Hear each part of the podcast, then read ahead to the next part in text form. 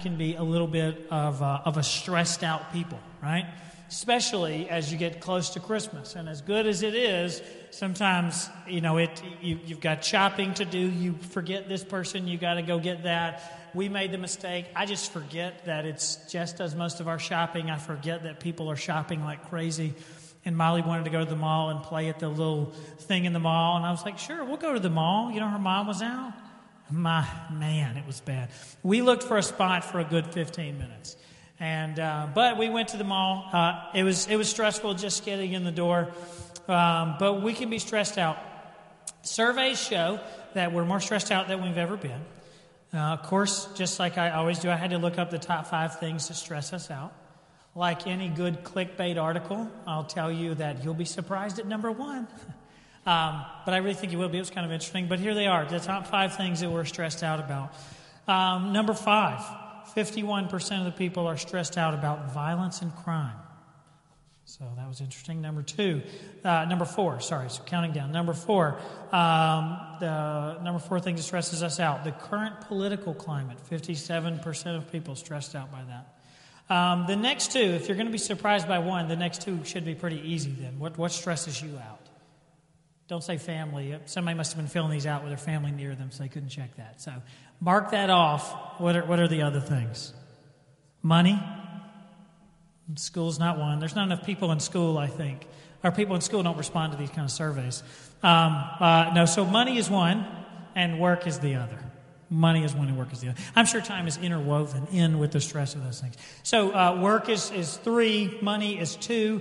Money is interesting, and I say this all the time, but but by every statistic, by every measurable possible, on average, even if you take out the top one percent, so we don't even factor those in, even if we take those out, we're richer than anyone ever in history, but we're still more stressed about money than anyone's ever been. Um, but the number one thing that we're stressed about, sixty-three percent of people are stressed about the future of our nation. So that's kind of interesting. I mean, maybe I'm not losing any sleep over that. Maybe I watch the news and I'm like, oh, that sucks. You know, then I cut it off and I'm moving on. But people are pretty stressed about that. We get stressed about a lot of stuff. I remember being stressed about the dog needing a haircut and how are we going to coordinate drop off and pick up, you know, just the most ridiculous stuff. The baby lost his socks. We got all the way into the mall yesterday and, and Nate had his socks were in the car. Luckily, we have eighteen extra pairs of clothes in the diaper bag, so we had some extras. But that's stressful. I've got to cook dinner. I don't know what to major in. You know, all kind of different things. We get stressed out a lot.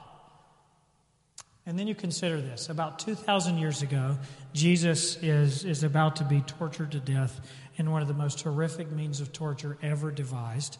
So he's, you know, that's pending. And all he can think about is ensuring that everyone else has peace and joy and faith.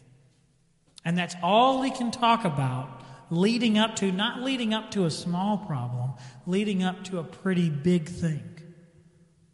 What would you be doing if you knew that you were going, not only going to be killed tomorrow, but tortured for who knows how long?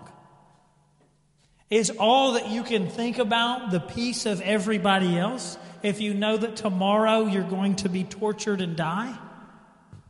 Man, I, I mean, if that's happening to me, I think I'm, I'm not Catholic, but I'm probably doing some holy water. And I mean, every I'm covering all my bases just to make sure that I've got the right one. And I'm really preparing as much as possible because tomorrow is the day. I mean, not very often do we get to know that, that exactly when the day's coming. But if you know, I don't think that how everyone else feels is what's on my mind.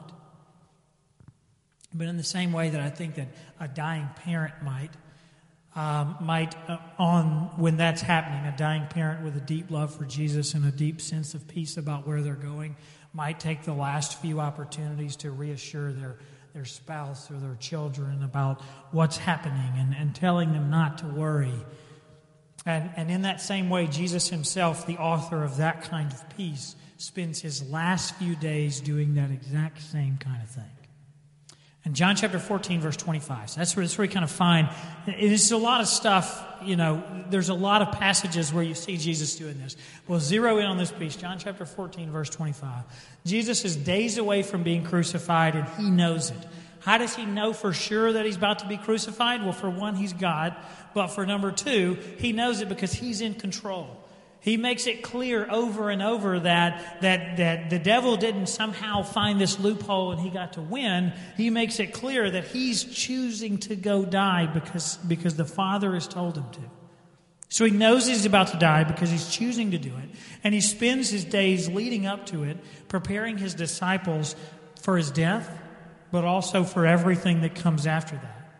And they've got lots and lots of questions, and they really just don't get it. It reminds me, I know I get, I don't know if anybody else gets a little bit of test anxiety if you have a big test, but I, you know, if I take like a big math test, before I take the test, all of a sudden I'm like, oh, I, I can't remember how to add, you know? And I mean, just the most simple things, and I stress out before the test gets there, and I have to like practice and be like, oh, I still got it, you know? And, um, and so this is kind of how they are. Like the biggest test of their lives are coming, and they're panicking.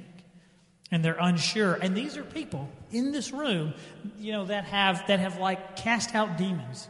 I mean, it's not like they haven't had some measure of success with regards to faith. They've done some incredible things, but they're panicking and they're unsure. And they've got a whole lot of questions. And so Jesus sort of addresses their actual question, but but he digs a little bit deeper and he goes above their little concerns. And he can see that they're really having a heart issue and a faith issue. And so he takes the opportunity in answering their question to really address that bigger thing, that bigger issue that he knows that they're having. So John chapter fourteen, verse twenty-five. This is Jesus speaking. He says, all this I've spoken while still with you.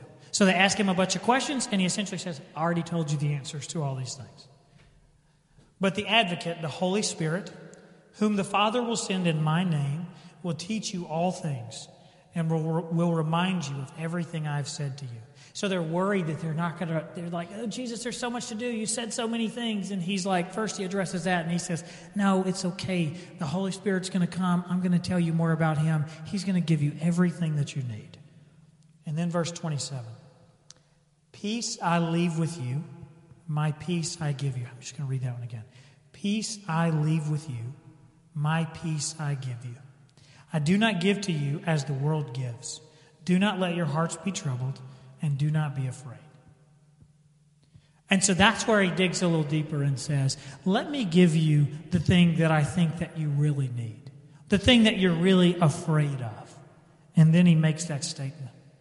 I want to say this part most clearly. You know, I, this is the part that I needed this morning, this season, and I, and I think it's the thrust of this verse. And it's this, very simply. It is just, it is most simply to stop worrying. We find a room full of people who are worrying about everything. And I think the thrust of this verse is just to stop worrying. Stop worrying about everything you can't fix. Stop worrying about everything you can fix. Stop worrying about all that you can't get to. Stop worrying about all the problems that you have.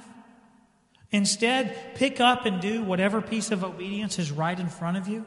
Whatever piece that you know, pick up and do that. Work on the other things as, as God gives you the time and the resources within your obedience. And then just stop worrying. I'm going to dig into that. I know it's never quite that easy just to throw that out there. But I say that because Scripture tells me that you and I, we can, we can, we can, you and I can live in peace. And for, for a time where we're, by every measure, more stressed than we've ever been, more anxious, more depressed, we can live in peace. It is absolutely within our grasp. And that's not to belittle anxiety.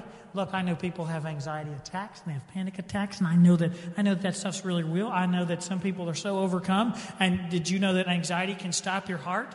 Yeah, I, I Sometimes I go in these real long wormholes, you know, when I'm, you know, wormholes, that's a that's a different thing, isn't it? Rabbit hole, I think I'm looking for. Um, but I go down these, you know, I just click and I click. I'm, I'm the guy who keeps, the article comes up, and, and I'm reading about all the bad things stress can do to you, you know. And so so I know that it can kill you in a lot of different ways because I read about it this morning. Um, but but what I what I know is that it's very serious, and I don't want to demean that, but there's also a promise in Scripture that we can live in peace. When Jesus would greet people, this is what he would say. We see this a few times in Scripture. Jesus would greet people, and, and we say, hey, how you doing? Jesus would say, peace be with you. And he would start conversations by saying, peace be with you. Um, in, in Aramaic, which Jesus spoke, this was salam. I probably didn't say it right, but salam. In Hebrew, comes from the Hebrew word shalom. If you've ever heard anybody say shalom, I think that's kind of where that word comes from.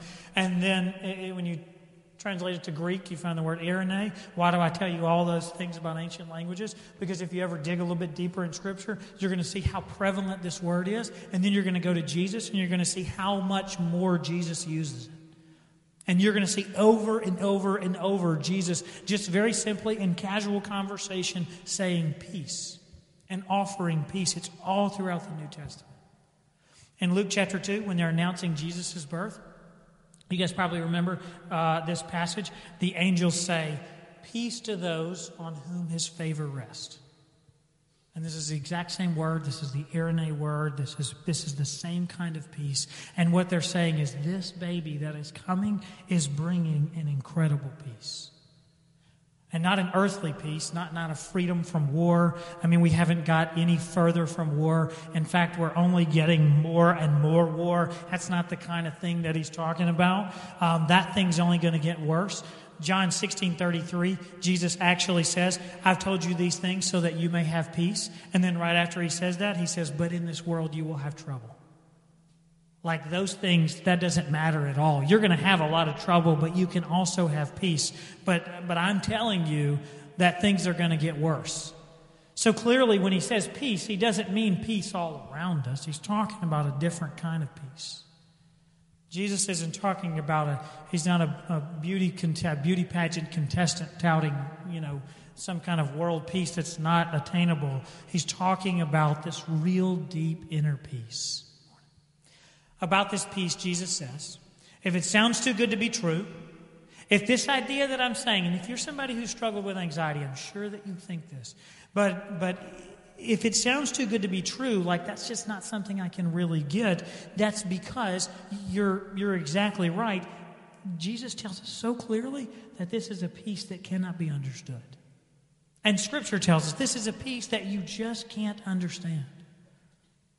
And what's pretty comforting is if you've lived with stress and anxiety and a lack of peace your whole life and, and you think, well, this isn't going anywhere and I'm not sure that I believe you, what what's what's comforting is Jesus says, no, you probably won't. Like I'm telling you that you won't get what I'm saying. That's a super common thing. But Jesus says, no, I give you peace. I just don't try to give it to you in the way that the world does. And that's how you're trying to think of it. Do you know that forty-three percent of people are stressed about health care? You ever stressed about health care? forty-three percent, I, I'm only stressed when I get the bill. Um, forty-three percent of people are stressed about health care. Uh, but health care is how the world gives peace. Health insurance, retirement accounts, flood protections, bomb shelters. You know, depending on, on, on what's happening, that's how the world gives peace. We're going to protect you as much as we can. Did you know that sixty-eight million Americans are, are doomsday preppers? Did you guys ever see, apparently there's not enough in River Ridge and Harahan. Did you guys see that urban preppers place that was on um, Hickory? You know, it didn't last very long. Um, but that was there. And um, so that's, I mean, like a lot of people are preparing for something really, really terrible. sixty-eight million Americans are preparing for that. But Jesus says, this peace that I give you is not like that kind of peace. It's not a gas mask when you're afraid that you're going to be attacked with some kind of gas. That's that's not the kind of thing. This peace that I give you has nothing to do with what's happening outside of you. Nothing to do with what's happening in your circumstances. So let's say that I say all that. Let's say you believe me. But better yet, let's say you believe the Bible. And you look at me with a side eye. You know, you ever seen the uh, you ever seen the, the T-Mobile ads? And they say you can get a free iPhone twenty-five or whatever number we're at now, and, and you can get a free iPhone, and, and, and it's only forty dollars a month, and it's totally, it's all uh, unlimited. And you look like, I don't believe that. There's no way that's true, but I'm gonna keep, I'm gonna, I'm gonna keep listening because it sounds really good. And that's kind of how this sounds. The idea of like real peace seems like I'm gonna listen because I want that, but I'm not really sure if that's reality. How do you get it? How do you get there? How do you get to a place where you have this? Step one, I feel like I say this about most things, but it's just a reality. But step one is really simple. It's become a Jesus follower. This is a piece that, fortunately or unfortunately, is only available to insiders. Become a Jesus follower, that's step one. It's a peace that comes from the Holy Spirit.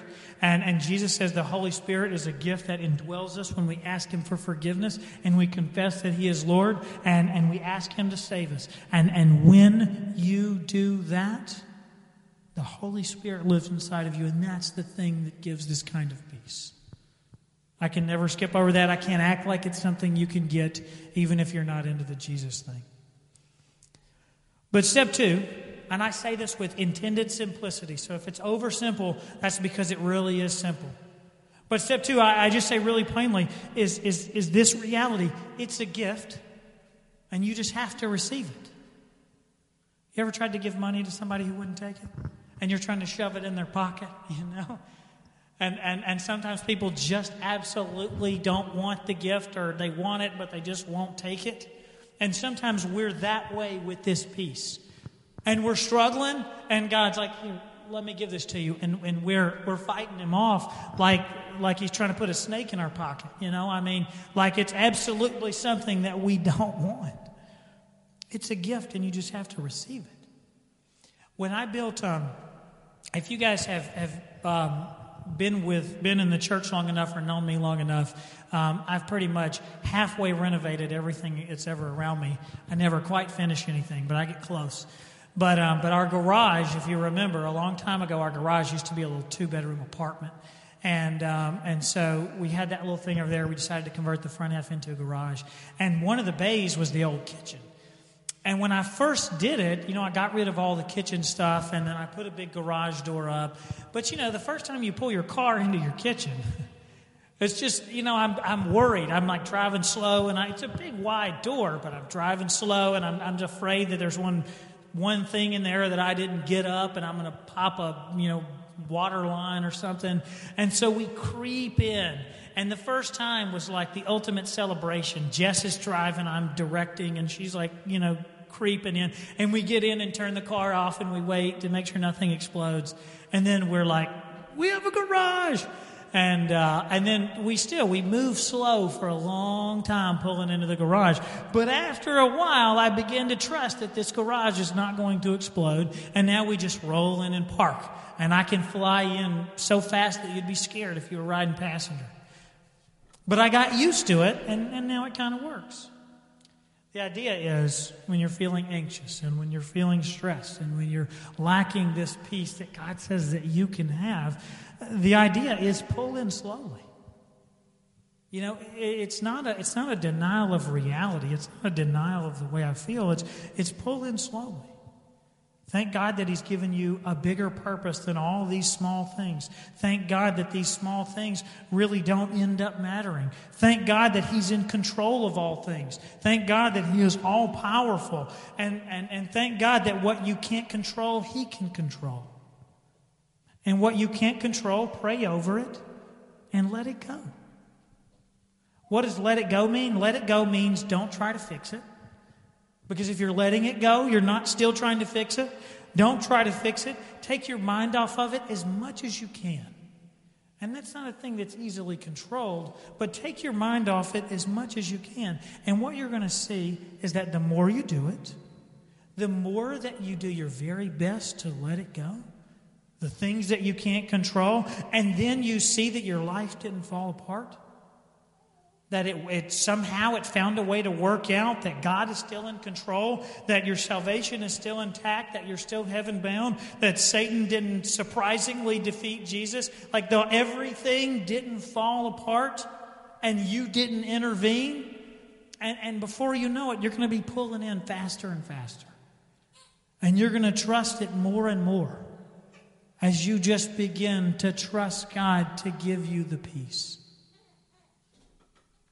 I'll close with Jesus' words. This is the rest of that, that passage that I read a minute ago.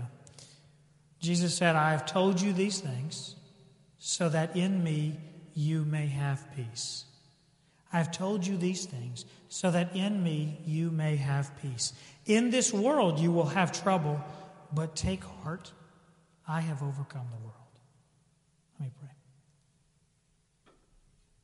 God, I thank you for that reality.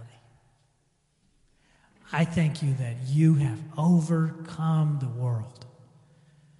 And I just stand up here feeling a little bit foolish. And and and I just I just say thank you.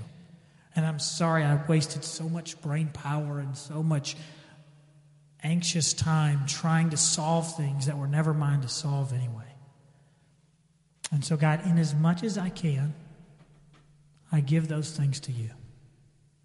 I pray that, that everybody sitting here in front of me who knows the thing that's on their mind right now that they get anxious about, that, that, that they're reluctant to give to